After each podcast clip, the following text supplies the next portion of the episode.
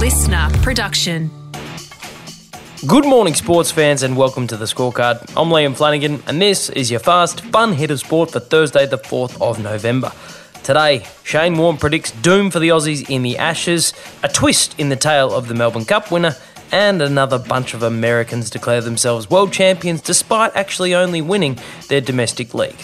But first, one minute you're fulfilling a childhood dream of winning an NRL premiership, The Panthers celebrate. the next, you're unemployed. The Panthers have axed Tyrone May following his heavily criticised social media post during Penrith's premiership celebrations. Yesterday afternoon, the Penrith Panthers terminated the contract of Tyrone May after he uploaded an Instagram post referring to his conviction for recording an intimate image without consent shortly after the NRL Grand Final.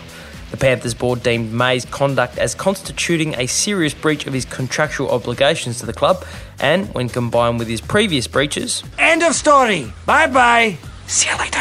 and it was a decision former Panthers premiership winner Mark Geyer wasn't surprised by. I don't think the board had any other option, to be honest with you, Liam. Um, I think that basically, you know, the first four stories after the grand final um, were about Tyrone May, and we've all kind of forget it, where it's in the background that Penrith beat South Sydney in the grand final. So, public opinion also was unfortunately against Tyrone. So, I don't think, as I said, I don't think the, the board had any other option. Although, just because the Panthers have had enough of May's behaviour, doesn't mean he's lost to the league. Will we see him at another club? Is the big question. Well, do you Um, think a club should give him an opportunity?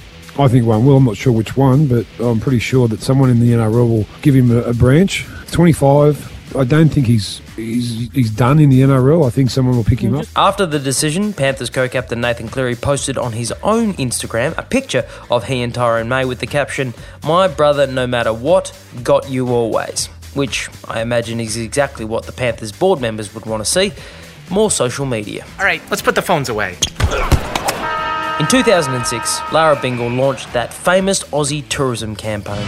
So where the bloody hell are you? But in 2021, Shane Warne has a new tagline. No one fears Australia anymore. The Sheik of Tweak, speaking on Fox Sports cricket coverage, believes that while the Aussies should be favourites for the upcoming Ashes, they aren't exactly firing on all cylinders. But I just look at the Australian side and there's a lot of gaps.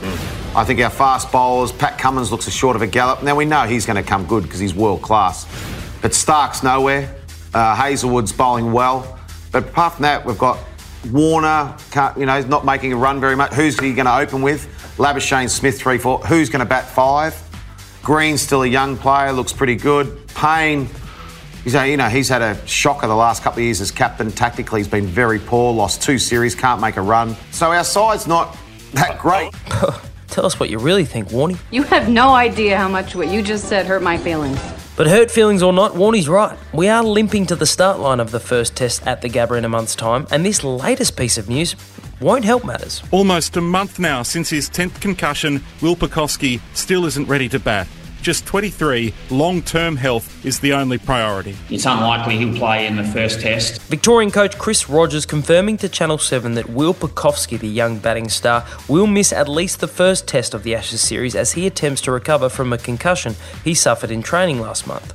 Pucovski's confirmed unavailability puts Marcus Harris in pole position to partner David Warner at the top of the Aussie order, although it does present something of a gift to the Poms. The richest left handed man in town. Warner and Harris are both left handed. And English fast bowler Stuart Broad happens to be something of an expert when it comes to dismissing left handers. So Justin Langer has to decide if he wants to, Risk it to get the biscuit. or in this case, the Ashes. Left side, Swanson to first. The Braves are world champions. Well, they're, they're not world champions, they're just the best team in North America. Semantics, I know, but the Atlanta Braves did win the World Series yesterday.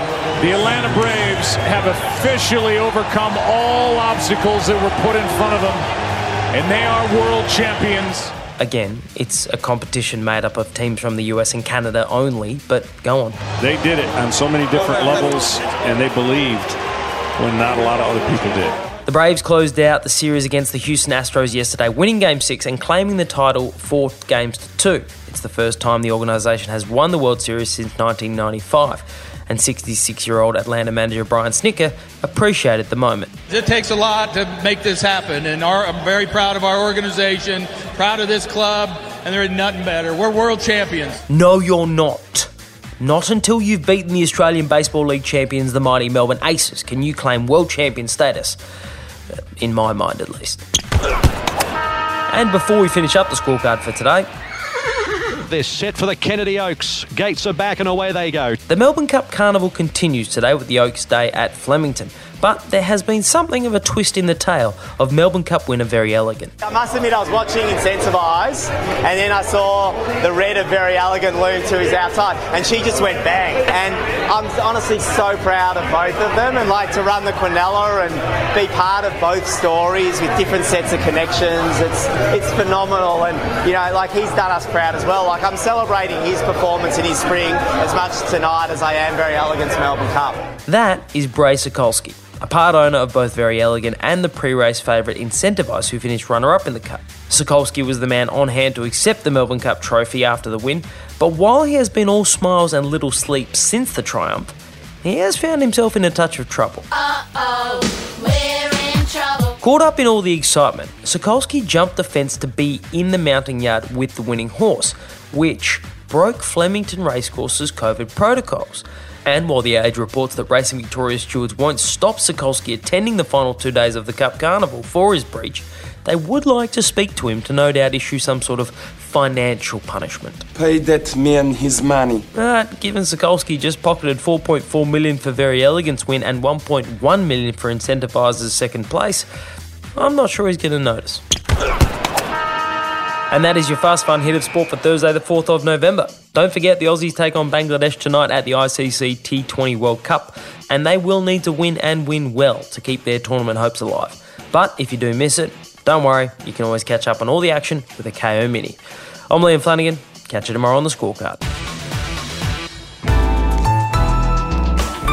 Listener.